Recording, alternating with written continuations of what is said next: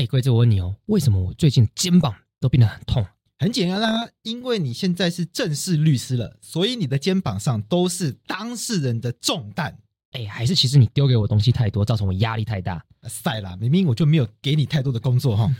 但我最近真的是肩膀有点痛了、啊。但我记得你之前曾经说过，你有那个什么痛，那个什么高高肓痛，是那个病入膏肓那个膏肓吗？就是那两个字。那我看你大概是病入膏肓了。塞啦，高肓痛是中医用语，主要是在背肌那边有一些疼痛的情况，那就可能会是高肓痛。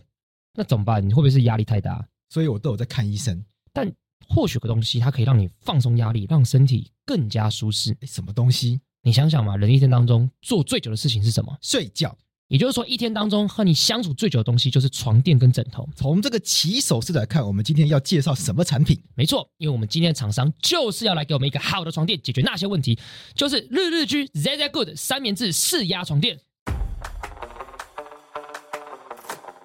日日居床垫提供医疗级四压棉，选用德国专利材质。我跟你说，躺下去一秒四压服帖，马上睡着。而且它是超越独立筒的支撑度，所以床垫基本上是不会塌陷的，照顾你的身体，让你的身体睡起来会处于最舒适的状态，就不容易身体痛。他们号称躺十年也不担心床垫凹陷。我记得洛毅有过敏的问题，日日居床垫有防螨的功能，让尘螨过敏的人可以避免不舒服。洗东西很麻烦，但日日居的枕头是首创可机洗的材质，所以是可以直接丢入洗衣机跟烘干机的。我觉得大家一定要注意一个占你生命三分之一的行为——睡觉，所以你当然需要一个好床垫。如果大家去看我们 I G 就会发现，我真的在上面睡过。那可是这个床垫最后怎么样？被桂枝干去，耶，挺靠腰。但必须说，真的好睡。一个床垫好不好睡，在上面滚过就知道。上次在上班时间时，我在床垫上面睡了一个整个下午，真的是有够赞。如果现在想要买日日居 Z Z Good 三棉质四压床垫的听众朋友，现在就点击节目资讯栏来购买。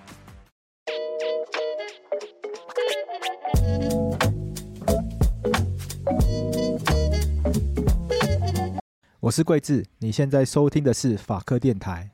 欢迎来到法科电台幼稚事务所，我是桂智。我是悠悠。好了，今天这一集要来聊婚前协议啊！哎，为什么想要聊婚前协议？是因为在我个人的 I G 的动态墙上面呢，我三不五时有时候就会丢一个什么匿名的互动的小游戏，让大家来留言，然后回答问题这样子。那我发现一个有趣的现象是，大家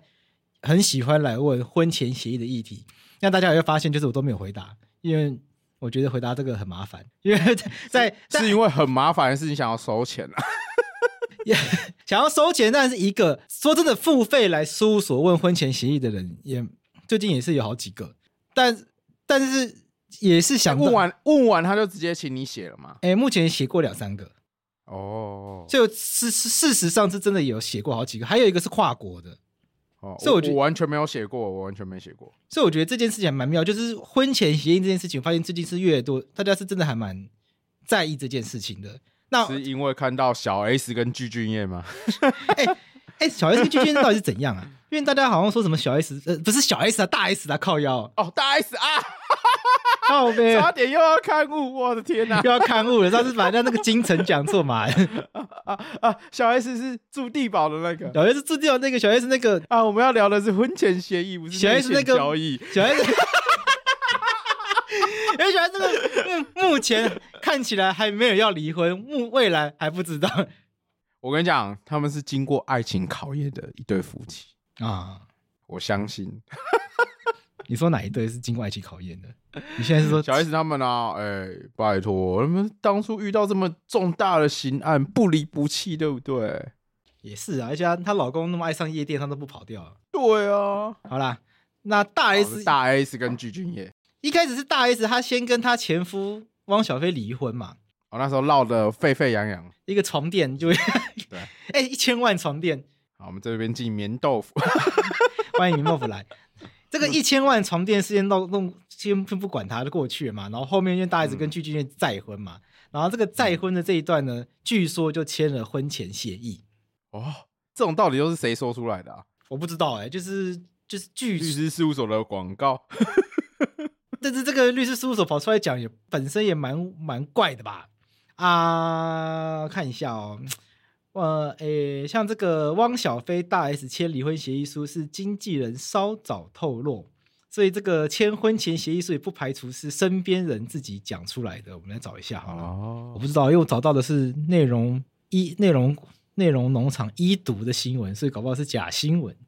假设有根据这个，假设有这个新闻，假设有这件事情好了，因为这边还有这个假设有的有可能是的假新闻，他是说已经签了婚前协议，财产都会留给孩子。对，然后 那, 那上面写说大 S 这个女孩，大 S 这个女人太狠了。所以这个概念其实就是法律上讲的分别财产制嘛。嗯，我觉得这件事情其实就是在以法律来看就是一个很普通的事情，可是在外人来看就会变成很多人茶余饭后的话题啦。像这边就是一句台媒，这边是什么搜狐号，这个一读是它是引用什么搜狐号搜狐号的报道，它这个公众号叫影视大豪侠。据台媒报道，具俊晔和大 S 今天已经做完婚前财产协议，大 S 婚前财产全部留给自己两个孩子，婚后具俊晔挣钱养家，这个女人太狠了，男方出钱养家，一分财产女方丝毫不给。我严重怀疑这个新闻就是汪小菲发的。哎、欸，有可能的，有可能。所以这边这个新闻的这个真实性，我们还是强调，这不是一个有经过就是考证的，不知道。就我们就假设有这件事情去讨论婚前协议的一些法律知识给大家。从法律面上来说，它其实就是一种分别财产制的约定。哎、欸，我们民法里面大概就是有三种财产制嘛，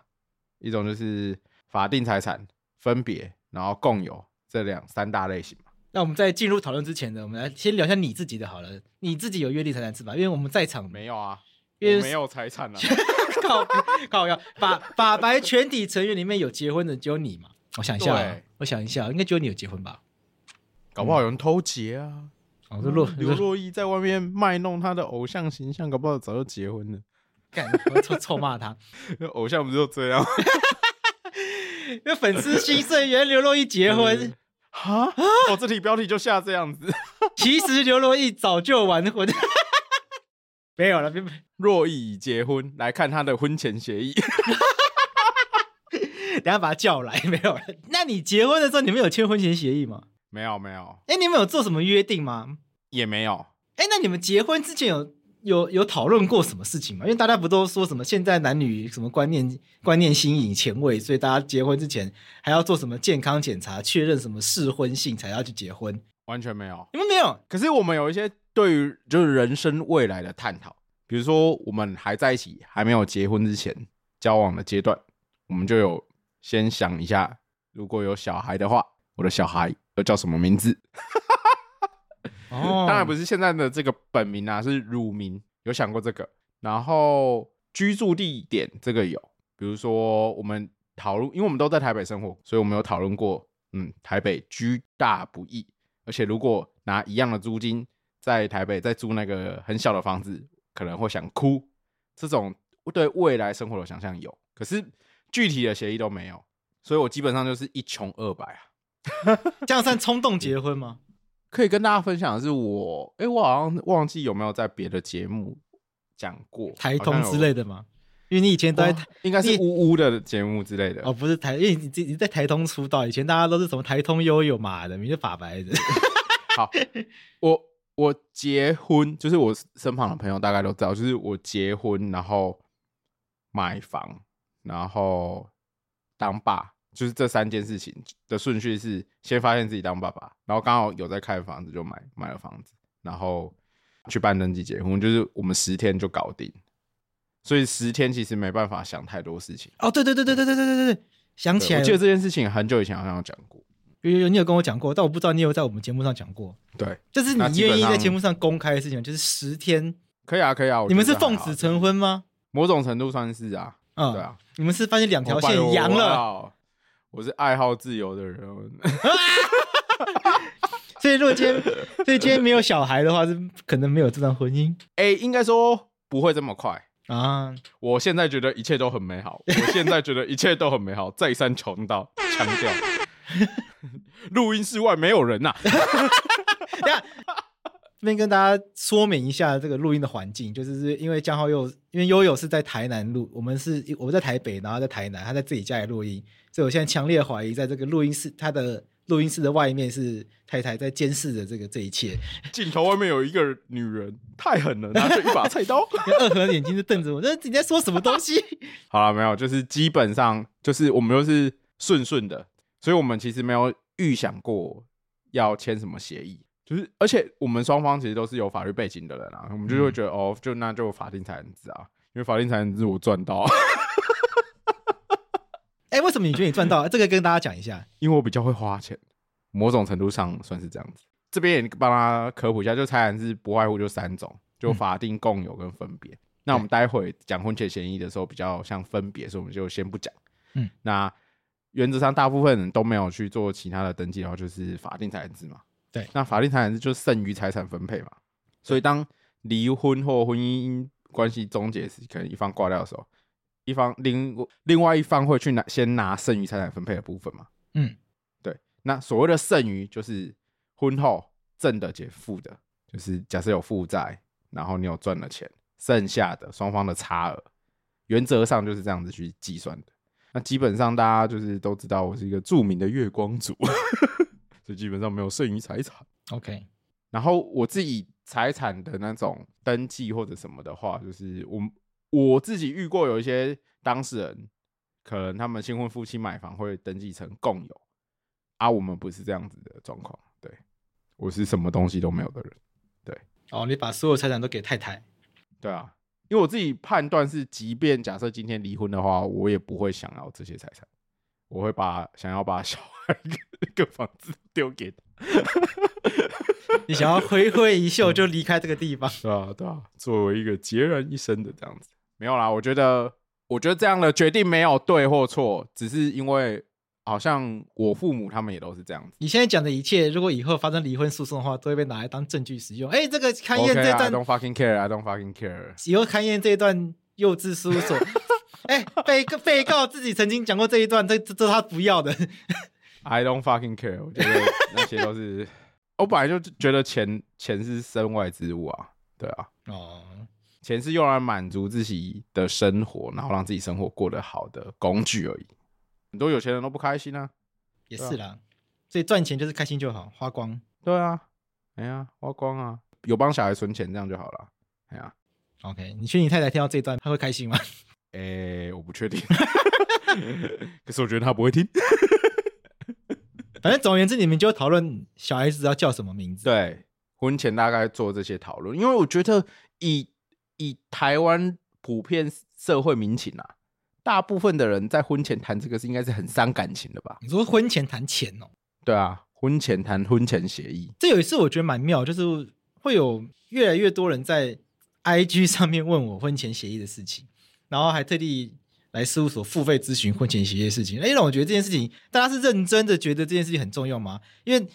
你知道，民众很喜欢嘴巴上面说法律很重要，签合约很重要，可是真的要付诸行动，甚至来做这件事情，那是另外一回事情。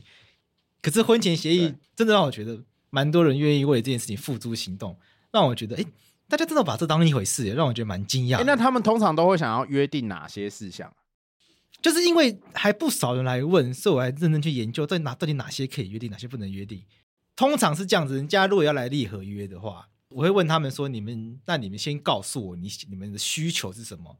因为做生意不就这样子嘛，业主跟厂商说说明需求嘛，那厂商就评估这做不做得出来嘛，不通常就这样嘛。那反正业主就跟我讲他的需求，那我听过一些需求，我说哎，这个我就帮你研究看看，那这个做不做得出来？那我的逻辑都是这样，反正合法的我就做得出来。”那灰色地带的我就研究看看有没有办法想办法让它合法，那一定不可能合法的我就我就摆明告诉你这做不出来，那就就不要试了。那我的逻辑其实是这样， okay, 你说会先约定冠夫姓，现在还有人在冠夫姓吗？哎、欸，没有哎、欸，没有遇到有人问这个问题。对啊，因为我突然想到我你问了一个好古典的问题哦，现在有谁在冠夫姓啊？我很好奇哎、欸，嗯，因为其实还是可以约定的嘛。也可以冠妻姓啊，你也可以冠妻姓啊。对啊，对啊，其实还是可以约定，因为我突然想到我阿嬷，我阿嬷就有冠夫姓啊，我阿嬷也有哎、欸。对啊，我好像有一個阿嬷，应该是我们身旁维系婚姻最久的人嘛。开始讲一些政治不正确的话、哦、现在人动不动就离婚，就是因为没有冠夫姓啊。我好像有一个阿姨也有冠夫姓哎、欸。就我妈妈那一辈的。我记得在我跟廷义在做那个法白实验室里面好像有提到，就是冠夫姓这件事情以前曾经是原则，那不冠夫姓是例外、哦、对对对对，法法规 有, 有修正过，原则冠夫姓，约定的话才不冠夫姓，对，原本的规定是这样子，对对对对对，所以现在看到就是如果比较年长的那一辈女性没冠夫姓的，她们都是比较有性别意识的女性，因为她们特别去约定不要冠夫姓、嗯、对对对对对对，要我们要用比较尊敬的眼光去看他们，因为他们去争取了他们不冠夫姓的权利。那像你们刚刚提到这个，你们有约，你们有去讨论住哪里这件事情，我觉得这就蛮重要的，因为这个确实是一个可以约定在婚前协议里面的事情，而且我觉得这其实蛮重要的，因为这确实蛮常蛮容重要的、欸、这其实蛮容易成为这个婚后吵架的事情。我确实就找到一个判决，就是婚后因为没有履行婚前协议共同居住地，最后成为离婚导火线啊！这是是不是因为我们民法本来就有规定说，夫妻之间其实是有同居的义务？对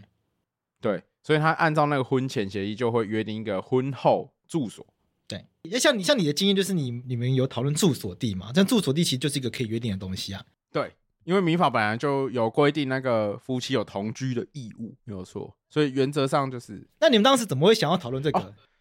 因为我觉得。有 我, 我当然知道现在生活形态不一样，所以有些人是假日夫妻，对，就他们可能是男生在新竹工作，然后老婆在台北，然后他们只有假日在相处，这是就是没办法。 我, 我记得你本来是想要住桃园的啊。哦对啊，我记得那个时候一开始还在桃园工作，你那时候还跟我说什么叫我去桃园发展，说桃园是很有潜力的，什么很适合年轻律师发展的地方、哦、对对对 对, 对, 对, 对，然后我来台南，我就开始跟大家讲说台南是很有潜力的地方。看你去哪里来都蛮有潜力嘛。我在哎、欸，我在促进全台湾的区域发展平衡，好不好？啊，我在降低台北的房价啊，好好，因为我就是会比较想要跟另外一半住在一起，特别是结为夫妻，对对对，因为我觉得大家一起生活的这种感觉很赞。那像我，所以我们有讨论住居所这件事情，嗯，哦，对啊，因为因为到最后是你配合女方，不是女方配合你，嗯、这件事情没有那么的台湾人。应该不能说配合，就是因为女方先来到我的家乡，对对，因为我本来是台南人，可是我当下其实没有想要回到我的家乡，对对对对对，因为听众我本来就想北漂，好不好？因为听众朋友可能会以为悠悠是台南人，所以女生嫁到台南，但其实没有，因为悠悠没有想要搬回台南，悠悠想要留在北部发展，对，但是因为女生很爱台南，嗯，对，但女生、嗯。因缘际会到了南部工作之后呢，爱上了府城，然后不愿意离开。哎、欸欸、这点我会帮他讲，就是他有跟我讲过，他不是呃来工作爱上台南，就是他本来在台北生活的时候就很喜欢台南这个城市。其中一个原因是台南没有什么天际线、嗯，就是在就是天际线是一可以直接看一片蓝天的那种。那台北也有一片蓝天啊，建筑没有太高。等一下，台北建筑也没有很高，啊、台北建筑物哪很高啊？很多很高，好不好？跟跟南部比，台北建筑物那很高，但台北台北建筑物那很高。哎、欸，我跟你讲，我们那时候月子中心住大概八九楼吧，我晃过去全部都是比八九楼低的地方、欸。可是台北八九楼很容易就是有建筑挡着吧？就台北没有那种摩天大楼天际线啊，跟那种东京、香港比起来，啊、你, 跟你拿台北跟纽约比，哎、欸，台北怎么不？台北当然跟纽约比，开着玩笑，我们我们首善之都，开着玩笑啊 ，International， 对，欧不？对，我们回到住所啦，回到住所、啊、回到住所。对，其实刚刚我们就是在演绎一段，就是夫妻之间很可能因为他工作的关系分开居住的地方这件事情，如果没有先约定在婚前协议的话，假设婚后发生争执的时候，一方想离婚的时候，在后续诉讼中很可能就会发生那样诉讼，对不对？就到底要去哪里住？对，到底哪边是双方约定的住所？那如果想离婚那方，他就会开始诉请离婚的时候，他就是会直接请求对方履行同居义务嘛。对，然后或者把这个 拿, 拿来当离婚的事由，就拿来该啊。不过住对啊对啊对啊，住所地跟同居义务这件事情，在民法上面我一直觉得很妙。第一个同居、嗯、同不是同居干同居同居，我觉得这个一定不会被剪掉，太智障。第一个同居利同居干又讲错。Fuck you！ 同居义务又不能够强制强制执行，对不对？同居同居义务，啊，今天怎么讲话那么卡嘛的？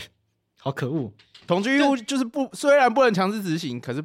他就是有这个义务，就是这还有这个 duty， 所以他不来做的话，至少可以离婚，就变成这样子。对啊，至少可以离婚啊，他没办法要求你真的住一起，可是可以当做离婚的理由。另外一个有趣的事情是，我觉得住所地这个是一个观念而已，你知道吗？就是双方要住所地要在同个地方，可是双方可以不用真的住在一起。你知道这个意思吗？就是民法的住所地是一个永久居住在这里的观念。对对，就是我的住所地，住所跟居所的区别。就我觉得民法就是法律人很奇怪，就设计一些很奇怪的观念。像我我我的住所地可以在台东，就是我我想要永久居住于台东，但是其实我根本他妈的住在台北。可是我一可是因为我自我这我有一个个人的一个叫什么，我个人的认同就是我希望有总有一天我会搬回台东住，然后我就是认同我是住在台东的人，但是我明明就是三百六十五天有三百天都在台北，可能三百三十，可能三百六十天在台北，可是我的住所地可以设定在台东。如果我的配偶他也认同这件事情的话，那基本上他也可以算是履行同居义务。所以这种事情就就是，其实你们夫妻关系只要可以瞧好就好。所以很多人会。在那个离婚的咨询 会, 会说呃，我们早就分居了，我们户籍没有放在一起，可是这不是判断的重点，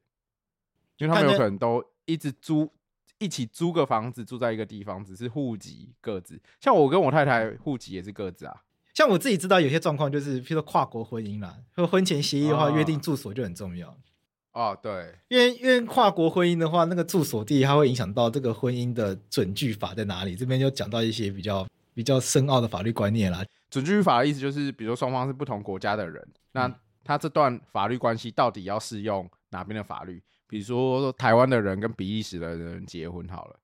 那到底要适用台湾的婚姻法规，还是适用比利时的婚姻管？还是适用比利时的婚姻法规？啊，那你要去研究比利时法规，不是很麻烦吗？假设如果今天你认识了一个什么圣多美及普利西比啊，巴布纽新几内亚，来啊来啊，还有什么？还有什么奇怪国家？什么萨萨萨摩亚？哎，什么之类的？对对对，就是马达加斯加。好，对一个什么马达加斯加，根本不知道，你根本不知道那个法律长什么样子啊！所以你那个住所地，你就直接把它约定在台湾，那你就从头到尾就只要。你这个结婚，你就是都一直适用台湾的法律。对，你只要这个结婚的各项的什么规定啊，因为结婚有一些繁琐的，比如说一定要两个证人啊，什么要书面啊，要登记啊，就 每, 每个国家对于结婚都有一些属于自己阿里不达的规定。像有些国家规定结婚一定要有，一定要符合某一些什么宗教的仪式啊，可能要在可能要在什么，有些国家可能基督教的概念比较重啊，它就一定要有教堂啊，经过一些比较神圣的东西啊。欸、就像台湾以前可以仪式婚啊，啊对对对，这可能对对很多地方也是也是无法想象的。对对对，所以就变成，如果你今天是跨国婚姻的话，你可能会在台湾用这种方式结婚是有效的，但你到圣多美及普林西比，他会觉得你这婚姻是无效的，那这样会很麻烦，所以你就一定要约定住所地在台湾，那至少你可以确保这个婚姻在台湾是有效的，就不会以后双方吵架的时候啊，这个婚姻。应该要适用什么圣多美及弗利西比的法律啊？他其实一开始就无效，那不从到底就在给笑。哎、欸，那除了住所，你你你过了协议还会约定什么家庭生活费用这种吗？家庭生活费用我有处理过，还有那个，其实你刚刚讲那个夫妻财产制，其实常常是关键啊。啊其实我遇过真的会来的，都是为了要约定分别财产制来的，就是来问，就是来问，对吗？对吗？哎、欸，我跟你讲。我那个每次去帮民众咨询的时候，人家来问离婚，我开头的是啊，离婚就两件事情，分钱跟分小孩。然后我说，跟婚前协议我看也是这样的，就是约定钱跟约定小孩吧。对，其实我后来想想，这蛮有道理。就是我们大学在学那个结亲属法的时候呢，不是有一个理论吗？就是在讲在解释结婚的契约，嗯、它到底算是什么性质吗？那其中不是有一个理论叫做结婚？契约应该要被定性为某一种合伙吗？嗯，我现在觉得这个是最有道理的耶、哦、我以前在学的时候我觉得这最没有道理，怎么可以把结婚当成做生意干，我现在觉得这最有道理的，结婚就是超有道理的好不好，这最有道理，因为结婚的逻辑就是永久生活嘛，那合伙就永久事业嘛，可是当你合伙做不下去的时候你就是分钱，结婚你结不下去的时候你就离婚，你他妈就是分钱而已啊，你只多一个分、啊、你看你那个国家税收也是照这个概念啊，你们两个人一起课税的时候还有两个人分开课税的时候啊，对啊，就就合伙做生意就是课那个所得税啊，盈盈利税、盈利税什么的。那你结婚还不一样，照课人家所就夫妻合在一起申报所得税。那你结婚到时候离婚的时候就是分钱分小孩，你你只是合伙没有小孩可以分。所以我现在觉得那个我忘记那个合伙说是是哪个是哪个学者提出来，但我觉得他最有道理的，不用把婚姻搞那么复杂。对，不用把婚姻搞那么复杂，什么爱情啊，什么什么什么什么结合啊，什么的没有，他就是结婚就是两个人合在一起，钱跟小孩，钱跟小孩。啊、如果从这这边出发的话，大家看到婚姻生活就会比较和乐，嗯、搞不好我就比较坦然啊，就把这件事情，哦、因为你会单纯，哎、欸，你会怎么跟？你可能把老婆当狗骂，你有可能把你的合伙人当狗骂，不可能，因为你会觉得合伙人要尊重哦。嗯，对对，我们从其中悟到夫妻之道，趁着老婆还没回家的时候，老板可以有些老板会把员工，就是老板对员工态度跟老板对其他老板的态度是不一样的。对啊，先生跟太太之间就好像是老板跟老板之间，嗯，嗯所以不能再，所以 不,、啊、不可以有那种女人要扁，盆栽要扁，那什么，那这叫什么？那句话叫什么？莫伯金楚那英啊，对对对对对对。这种观念都要抛弃，所以想来想去我还是觉得那个合伙说是最有道理的。那不管怎样，我觉得分别才，我觉得通通常后来我到后来发现真的会来约定，就是他们家里会有些特殊的禁欲，那不是说禁欲，对，禁欲禁止欲望的那个禁欲、哦、啊，不是不是不是靠腰干这冷干冷干讲一下阿伯笑话，就是有一些特殊的情况啊、就是，是不是一方特别有钱一方穷，类似类似这种情况，只是我遇到的不是一方特别有钱一方特别穷，但是我觉得类似这种不方便提，就是反正就是偶像剧都是这样演啊，一方有钱啊，比如说男方男方穷，然后娶了富家千金，然后你是富家千金的爸，要不要签婚前协议？要啊，刚刚那个什么冠夫姓或者是什么住所都不重要了，都不重要，重要的是钱吧，就觉得你娶我太太，你娶我的女儿是不是就是来要钱的？你不娶我太太怪先去接着讲错话，就大概是那种类似这种观念、啊、所以这个分别财产制有时候我觉得我后来发现来约定的大概都是做给长辈看的，就是来证明这桩婚事不是为了钱、欸、那分别财产制是有什么要件，要不要先跟那个观众朋友补充一下？我后来发现其实蛮简单的，我会我开始想说是很复杂，接到第一件委任的时候觉得对，还想研究了一下，我后来发现它有复杂的地方，那还有它可以简单也可以复杂，如果你们今天钱真的很多的话就会很复杂，但如果你们今天钱没有很多的话它其实很简单，因为它理论上它需要的东西就是一张纸，就你们一定要用书面约定，就你们一定要有一张书面，就你们一定要把它写下来说我们结婚之后要用分别财产制，按照非讼事件法的规定理论上还要拿去法院登记，但是现在按照民法规定其实有没有登记都没关系，因为你只要有约定你们这个约定就生效了，那拿去法院登记呢是可以对第三人发生效力哦，但这个对第三人发生效力这件事情呢可能对取决于你的财产，取决于你的财产有没有多到需要对第三人发生效力、嗯、就今天如果有第三人跑 出, 跑出来主张财产的时候呢，这个但是因为现在大多数情况下面第三人可以第三人可以跑出来主张财产情况并不多，举例来讲好了，以前的在以前可能还会有这种情况，就是可能先生欠钱然后跑来要太太帮忙还，嗯，在这种情况下面呢，这种在这种情况下面呢，如果太太就是那个富家千金的话，那他就会需要这个第三人对抗第三人效力的保障，但是因为现在基本上大家都知道财产其实 各, 各自分担的，对，所以基本上现在第三人没有，基本上没有什么权，基基本上可以说没有权利去主张这个对方配偶的财产，所以这个对对这个对第三人的这个对抗效力呢，我们讲法律术语，对第三人对抗效力没有什么太大价值，所以很多人干脆都不都不去登记，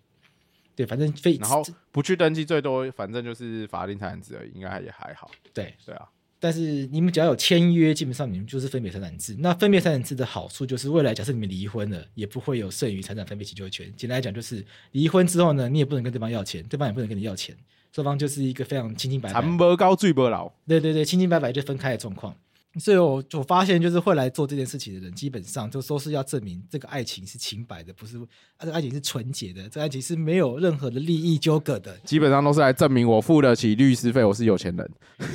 都要做给，通常都是要做给长辈心安的啦、呃。比如说附加现金，为了跟他爸爸交代。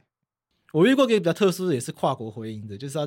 要让长辈安心，所以这个跨国婚姻这要约定这个。那至于为什么要约定就不讲了，就反正就是因为跨国婚姻的关系，这长辈想很多，呃，要要跟外国人结婚，那爸爸妈妈想很多。那为了要成全这桩婚事呢，所以后来不得已就做这件事情，让爸让爸爸妈妈安心。那、啊、至少离婚的话，钱会留在台湾，房子不会被外国人拿走。然后那时候来开会的时候呢，我就问说，会不会那个外国人其实比较有钱？他也有搞不好啊，他可能在什么美洲的小岛有一些。那个境外公司之类的、啊、因为那个外国人的国籍我就不方便讲了，可是从那个外国人的国籍以及一些叙述听起来呢，我觉得外国人听起来应该是比较有钱，可能来自什么杜拜摩纳哥之类的，哇类似类似但是哇，但因为这边带有一些种族，但坦白说因为带有一些种族歧视的关系呢，就不方便讲了，反正因为一些关系的长辈非常不幸、欸、等一下，觉得人家有钱是歧视吗？不是不是，因为一些刻板印象关系，所以长辈很不信任，但是，但是如果是比较懂一些国际关系跟地理脉络的话，应该就会觉得，嗯，这个外国人应该比较有钱吧。好 ，OK，OK，、okay, okay. 对。那所以他们除了约定分别财产制以外，还有约定什么比较特别的内容吗？他们来的经验，他们来其实就只是为了这个，不一定要。那你这边不一定要讲那一对了，我觉得。哦。就是哦那我现在谈他来了嘛，我就顺便就讲说，那既然要约定的话，要不要就做完整一点？我就说，那未来，譬如说我们民法还有规定说，可以约定这个有一种东西叫自由处分金，哦，就是这个所谓、就是、就所谓、這個、家庭生活费用以外的零用钱。这个自由处分金呢，它也是我们民法的一个很很重要的一个，算我们性别运动的一个很重要的里程碑啦。嗯。但是实际上到底有没有人在用，我也是很好奇。就是在这个，就是在这个大学学亲属法的时候呢，这个印象很深刻，就老师把这个讲的头头是道，说啊，因为以前这个女生在家里从事这个家务劳动，可是都都这个家务劳动呢，都是没有经济收入的，评价的，对，用法律的术语叫没有被评价的。那其实就是大家女人都在家里做事却都没有钱，所以就是女人都很可怜，都必须要都必须要靠男性的施舍，所以民法就赋予了这个在家里面从事家务劳动的这一方，可以向出去赚钱这一方呢，请求他提供自由处分金，简单来讲就是请求发零用金的权利。欸，这个其实你知道那个什么、啊、新演员跟新演员结义那部戏啊，哦，月薪交 期, 交期啦，对，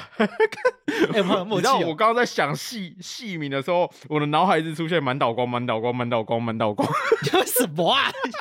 满岛光是那个 First Love 那个说，为什么我一直出现满岛光，一直出现满岛光？看我们今天脑脑波被其他奇怪的东西冲入。我早上五点就起床了，不行。那个月薪交期里面有一段就是在演这个，就是怎么评价太太在。尤其日本嘛，就是男主外女主内那个更甚的情况下，嗯，怎么评价女生在那个家务劳动？其实像我们刚刚讲那个剩余财产分配制的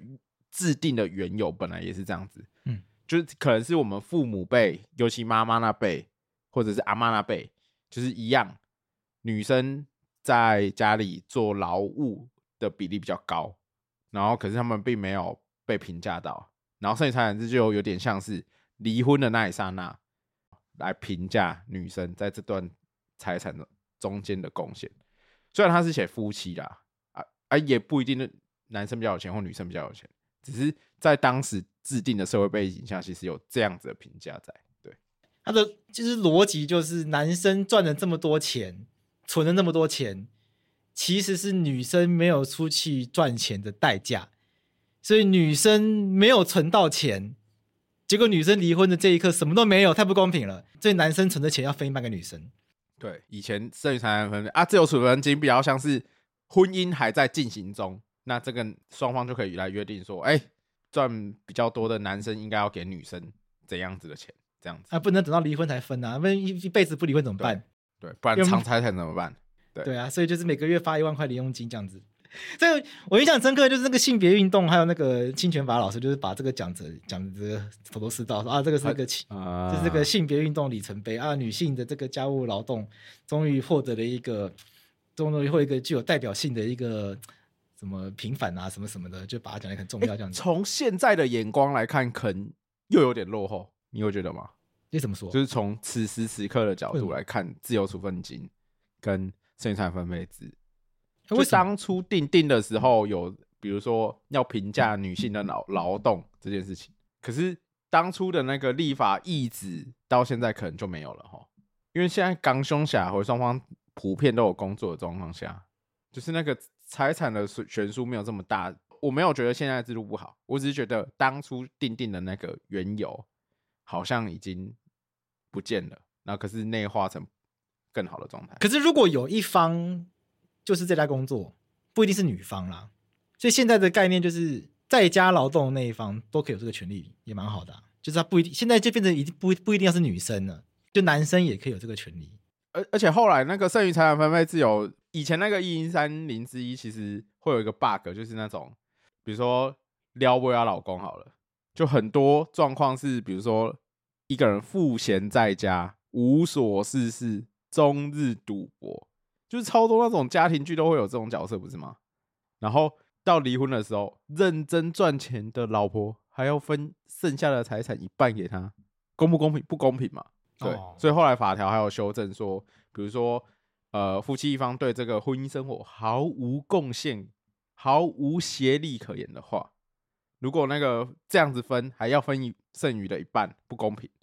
法院可以调整或免除。对，所以是一个进化后的剩余财产分配制，所以在这个状态下，大部分人都会选择法定财产制啊，做分别的去做婚前协议的真的很少。其实大部分也不会选择，因为你只要你只要不选就是法定财产制嘛，因为它法定嘛。嗯。那最后有一个就是共同财产制，我觉得这个应该 更, 更少人用吧。共同财产制就是你约定之后呢，夫妻的财产就都共同共有，就。很麻烦，就都反正都融为一体，你是我的，我也是你的，我的就是你的，你的就是我的，就是、对对，就就到底会变均贫卡还是均富卡？不过这就更接近合伙的状态哦。嗯，所以我想这到底会有谁用、欸、啊？我不知道，这很危险哎、欸，这很危险啊！因为这个就是如果有一方就是出去就是乱花钱的话，嗯，就钱可能太被亏了。哎呀、啊，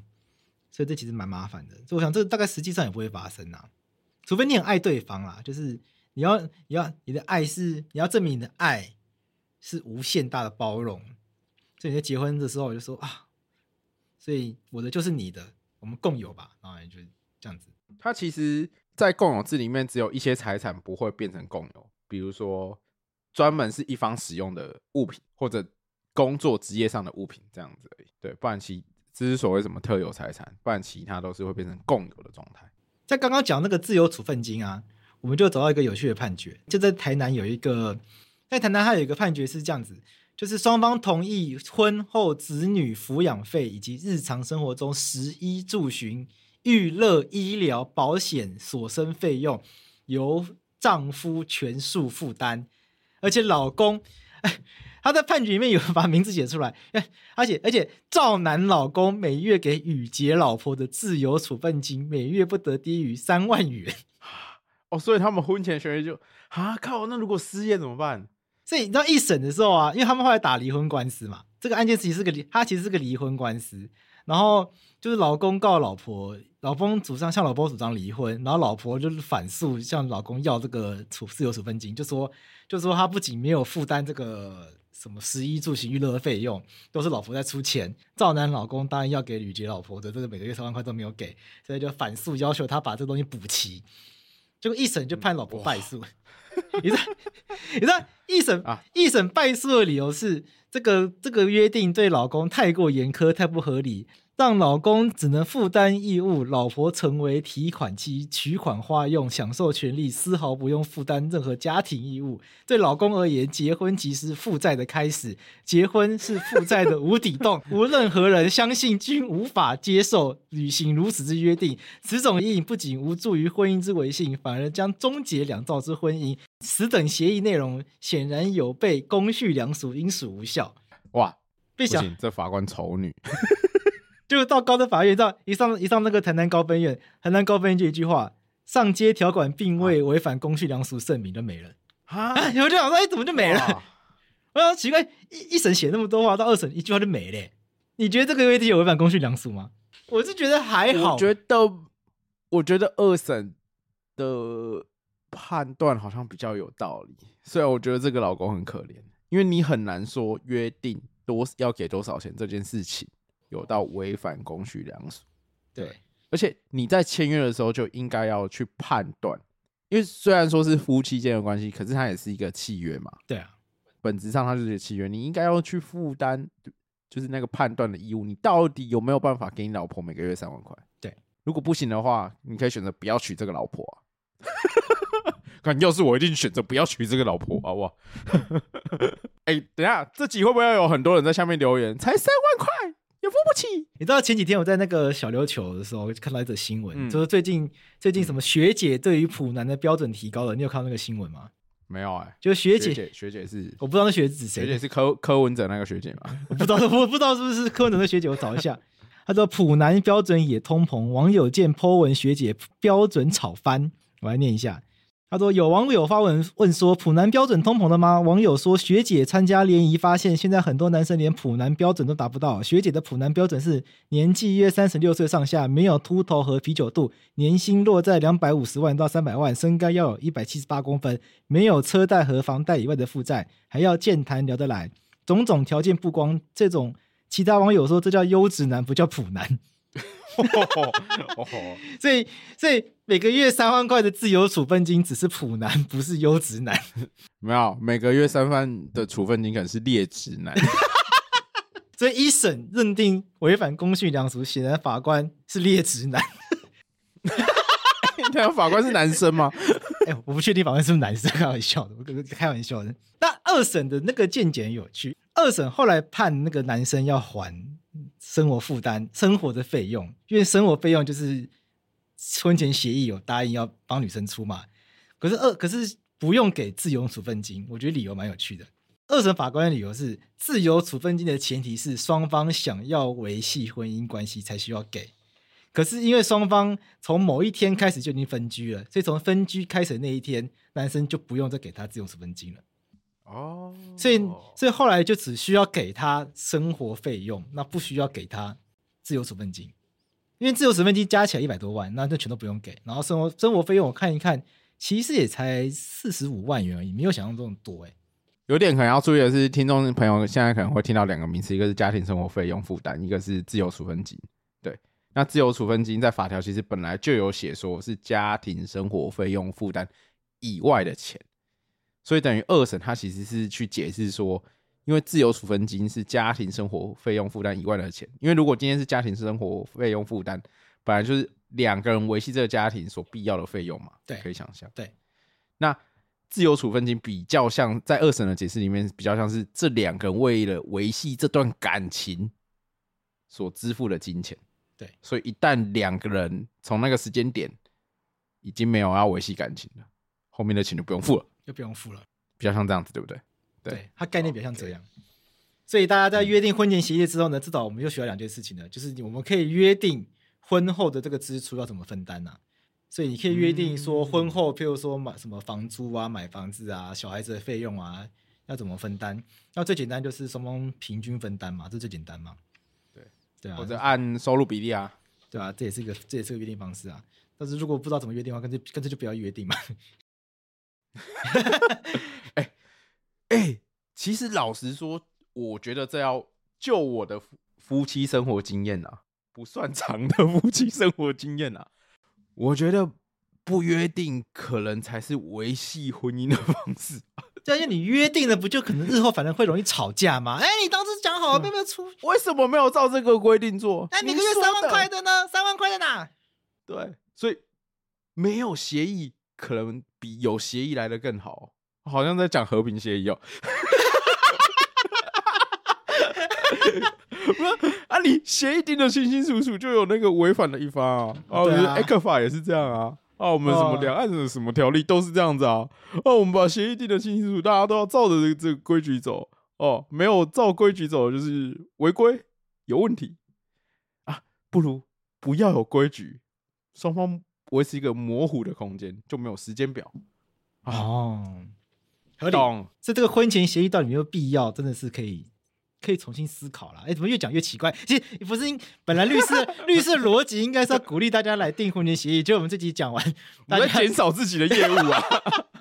而且我最后面放的这些主，哎，你看我们最后面放的这些东西都是都是更没有必要，都会让大家觉得更没有必要的。我后面还有找到一些有趣的一些问题，像是有一个案例是女方声称握有男方与胡小姐携手于街上同游的照片，并证明与胡小姐有婚外情的嫌疑，若照片为真，男方愿将所有资产过户，并辞退胡小姐，并无条件与女方离婚。就是双方有签这个约定书，然后后来在婚前就签这个约定书，看起来就是婚前这个男生有跟一位胡小姐一起，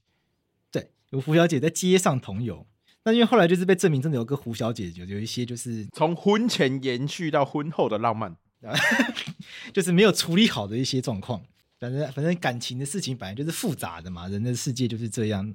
那坦白说，就是如果你没有处理好的话，你本来就不应该随便进入婚姻嘛。那先不管怎么样，你进入婚姻了，这个女方就跑来告说她要主张这个直接离婚，就直接拿这个来主张离婚，结果法院就主张她，法院最后就判这个无效。所以这个也是很常被问的，就是也也很常会有人在各种地方来问。就是到底能不能够在婚前协议书里面预立一些放一些就是发生什么事情我们就离婚的条件哦，就是所谓的预立离婚契约啊，就是设定符合这个这个条件，然后这个条件成就之后那就可以离婚这种。对，譬如说他劈腿我们就离婚，他出轨他偷吃我就离婚，或者是还有什么有有有有有什么叫奇葩？他每餐吃超过三碗卤肉饭就离婚，体脂肪超过二十。那正常体脂肪多少？正常体脂肪二十应该很标准吧？对吧？体脂肪二十偏高吧？二趴就离婚，二十其实偏高吧？二十、啊、偏高吗？男生二十，你这不会显边缘跳了？我不知道，三十太高了啦。总之，这种就是自己在婚前协议里面增加离婚条件的是不行的，哦、这也是可以直接跟听众朋友分享的，因为这个目前目前这个都是最高法院明确禁止的。这个其实我一直觉得这件事情是很奇怪的啦，就是为什么不让大家自己加？但是因为我们的法院认为就是婚姻这件事情它不是儿戏，不容当事人自己做主，因为结婚是永久爱情的结合，它必须要视为一辈子的承诺，所以你一旦结了你就不可以肆意的反悔，所以你不可以在一开始就说哦，如果发生什么事情那我们就离婚。我觉得这样的见解，我记得那时候其实早期是因为有一个实务见解，他好像写的意思就是说，他那时候双方的约定是夫妻间为恐一方于日后有虐待或侮辱他方的情事，他等于就是把虐待或侮辱设定为离婚的条件，一旦有这样子，那就马上可以离婚。对，对，但是这是一个民国五十年的那个判例是这样写的。我觉得在那个时候可能那个年代他们就是设定离婚是不好的事情，所以要让大家更难离，所以他就认为这样的条件成就就不 OK。 可是你想他的前提是很合理的、啊、虐待或侮辱、嗯、先不讲侮辱好，侮辱可能还就算了，那虐待听起来都已经发生家暴了，那家暴就自动离婚，我觉得现在可能很多人觉得很合理，可是我们法院是不允许这件事情的。对啊对啊，对啊对啊，就是过往曾经有这样的判例啊，那一路到现在其实都还是不允许，一路从那个判例去衍生出来说预立离婚契约可能会有问题这样子。哎呀、啊，我一直觉得这件事情是可以思考的啦，就这这这真的有必要不行吗？那法院的逻，那我觉得我们的民我们的法律的逻辑，法律人逻辑都是法律人是很有逻辑的嘛，因为结婚的前提是，因为结婚的概念是双方就是为了长久经营这段婚姻关系而结婚嘛，讲直接怎么会先设定条件说满足这些条件就离婚？那、啊、这就是矛盾嘛。你既然结婚就是为了一辈子在一起，你却 又, 又, 又约定好某一个情况下我就不要在一起，那你显然就不是要一辈子在一起，那你显然就没有要结婚，所以前后行为是有矛盾的，所以就不能够允许这件事情。所以法律人的逻辑是很一致的、一贯的，但我觉得对民众来说可能就很难理解。其实我也很难理解，刚我一直为什么都已经家暴了，不可以自动离婚，这不是很奇怪吗？难道要把我？我还是觉得那个预立离婚契约是可在现在的生活上应该是可以的啦，应该是你具体去判断那个预立的离成就的条件是什么。我觉得这件、就是、那个条件有没有违背公序良俗，这样比较合理。那后来因为不能预立离婚条件嘛，所以后来婚前协议出现另外一种变形，有一些不同的玩法开始出现。刚刚是讲一发生虐待就离婚嘛，那我后来就发现台台中有一个判决，它是约定如果发生家暴的话要赔三千万元，它是用违约金的方式去处理。就后来法院就一审认为这个不行，那二审认为可以，但是把它酌减到一千万，所以后来那个男生就赔了那个女生一千万。因为这个约定不是说这个婚姻就失效就要一定要离婚，对，这个约定是说要赔钱，就是你一旦打老婆你就要赔老婆一千万。好看，所以大家有没有得到一点灵感啊？婚前协议至少还可以约定啊，打老婆老婆要拿一千万。希望大家听到这个会想要来找我们约定婚前协议。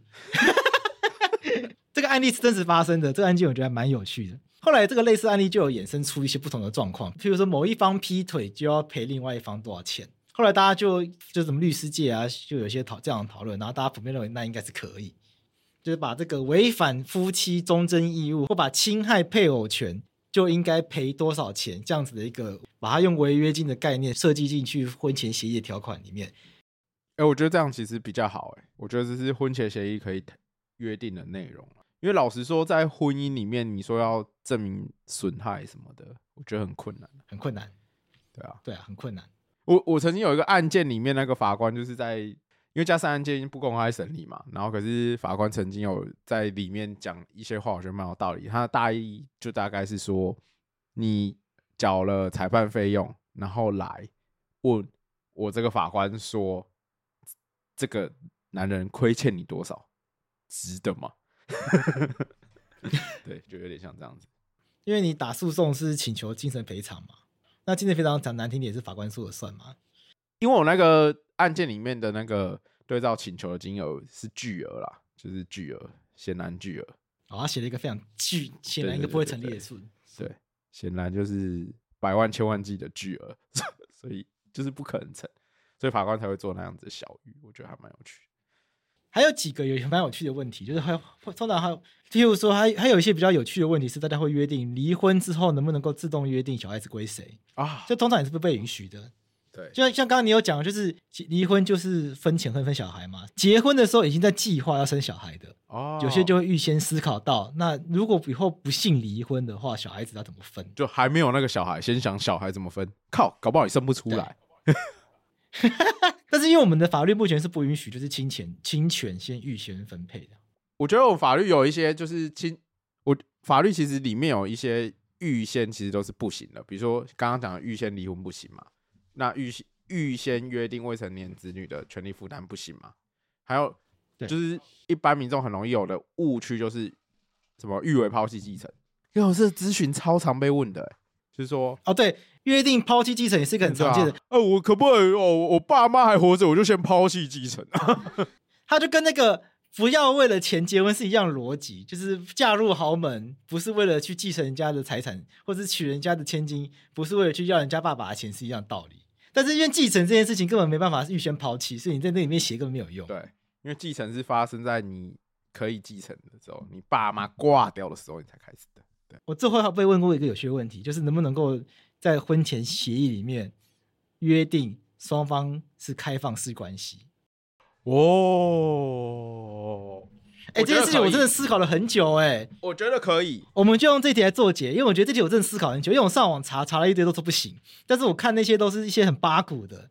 啊，都写一些八股的东西，说啊这种约定违反善良风俗，因为什么婚姻就是中夫妻夫妇忠贞义务。我我跟你讲，我来推推导为什么我觉得可以，就是我不要讲一些高大上的，因为我不是刘若英，刘若英在这边一定会讲一些哦自由啊哦，然后在关系里面大家还是可以各自保有。我觉得我从法律来推导。好，就是刘若英一定会讲那个，就是人有人有自己的身体自主权啊，结婚之后身体也是我的、啊。层次的问题高于宪法层次，哲学的问题，人生哲学的问题，他大概会讲一些自由。哦，他还要握拳头自由，性自主权。对对对。我想想，我我我会从这边推导啦，就是以前那个我们在讲通奸罪的时候，不是会有什么事后的原谅、事前那个诱诉的问题吗？你经过诱诉之后就不能再提告了嘛？诱诉，哎，诱诉就是原谅的意思。比如说你发现你另外一半讨价，你原谅他，那就丧失了这个权利了。那个刚刚讲开放式性关系的状况，他那个事前约定就有点像这样子啊。一开始就同意这件事情的话，你也不能在事后去提出要求赔偿等等的情况，所以我认为是可以的。所以你把它解释成这是一种诱诉。对，我记得它除了诱诉以外是那个什么纵容之类的用语。对啊对啊，就纵容或诱诉嘛。纵容就是你纵容对方在没有经过你的同意下去做这件事情。第二啊，诱诉就是对方做了之后你去原谅他嘛，这两种类型。那不管是纵容跟诱诉，你都不没办法再去对于对方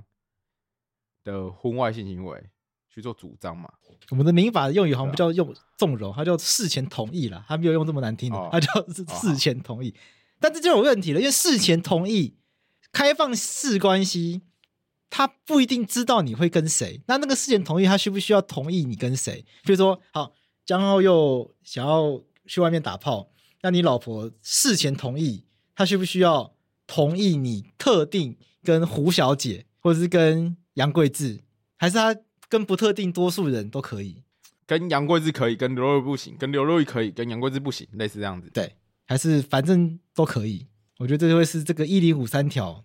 这个事前同意，我们要把它放宽到一个什么样的一个新境界，这会是一个全新的一个法学新高度。好，我还是觉得都可以。所以我觉得这是一个大家可以一起来思考的问题，然后这也是我最近遇到一个一直很难给人家答案的问题，因为我觉得最近很常被问这个问题。虽然来问这些问题的人通常都是可能好奇的粉丝，并不是真的想要来签这些约的，就是真的没有要进入婚姻对，真的没有想要进入婚姻关系，可是大家都很好奇，就是到底能不能在婚前协议里面做这个开放式性关系的约定，就是我们直接约定结婚之后我们都可以在外面打炮。但我也真的听过，就是有一些人他们真的有这个困扰，因为他们结婚之前本来就已经就是本来就是可以自由打炮的状态，他们就会觉得很困扰，说为什么要因为自己结婚反而就不能打炮，他们觉得这很困扰。我就说那你们就结婚啊，因为反正你们本来结婚之前就是可以打炮，你们干嘛要在意这个结婚之后不能打炮这件事情呢？但他们说他们说因为法律是法律啊，他们一般人不懂法律啊，所以他们就会觉得说如果结婚会让他们觉得有法律束缚的话，他们这就会成为他们可能不想结婚的一个担忧，因为他们不是那么懂法律，所以他们就会觉得那他们会不会因为结婚之后呢，反而让他们之后感情多了一些不必要的困扰，因为他们没有结婚的时候双方的感情是不会因为彼此在外面自由的性爱而产生这些不必要的困扰，反而因为结婚之后可能之后假设为了其他事情吵架上了法院，哎，故意拿着出来吵怎么办？哎，大家为了结婚反而会想比较多嘛，所以或者为了离婚啊，这个出来对，可是大家明明就是在结婚之前就是没有在在意自己彼此在外面的这些比较性自由的这些状况，所以我想现在社会是一些比较多元比较比较多元面貌，有很多事情是以前的人人真的想不到的，所以我觉得这件事情真的很有趣，在我们在婚前协议到底还可以做到一个什么样的程度，真的是可以大家一起来想想看的。对啊，因为比如说像刚刚贵子讲那个一零五三条，就是比如说像重婚或跟配偶以外的人合意性交这这些状况下，其实法条就已经有规定说，你如果是事前同意或者是事后诱诉的话，你离婚的请求权是没有的。那放到婚前协议里面就会变成说，那假设本来你能不能事前同意双方可以开放式性行为，然后这样子一旦同意之后就不能请求一些赔偿，类似这样子吗？网络上就一些很八股的说，这个结婚的本质就是性忠贞义务，那做这种约定跟婚姻的本质是抵触，是违背的。你看因为是那个法律的逻辑啊，结婚是性忠贞，那你过这种约定是抵触的，那这种约定就应该无效，就那种逻辑式的推导就会出现。可是我觉得还是要从回归那个民法一零五三条、欸、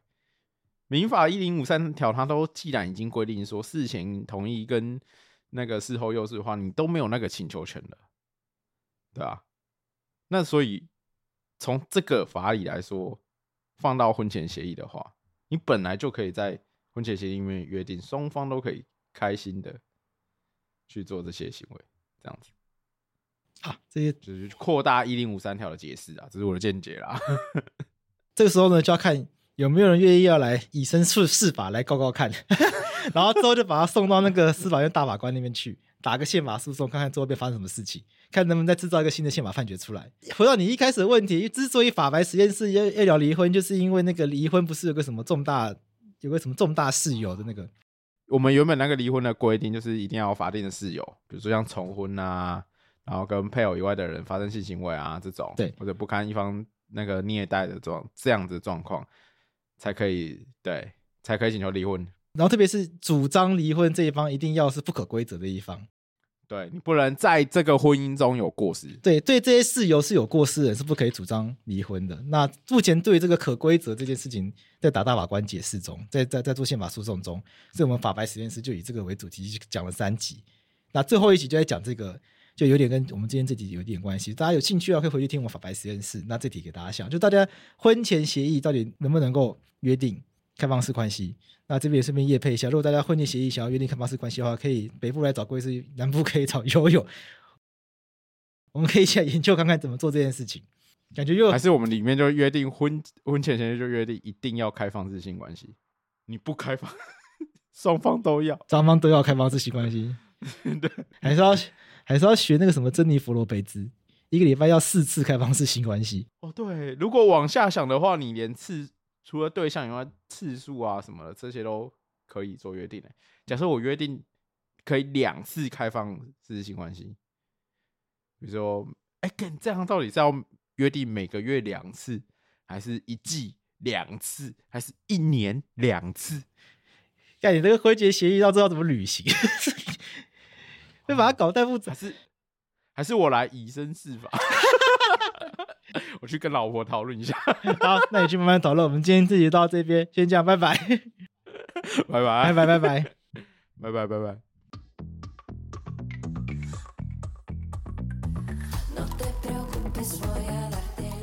哎，那个刑房条款今天忘记讲了，让我觉得很北啦， 一, 一, 一个礼拜要做四次，我说干到那体力啊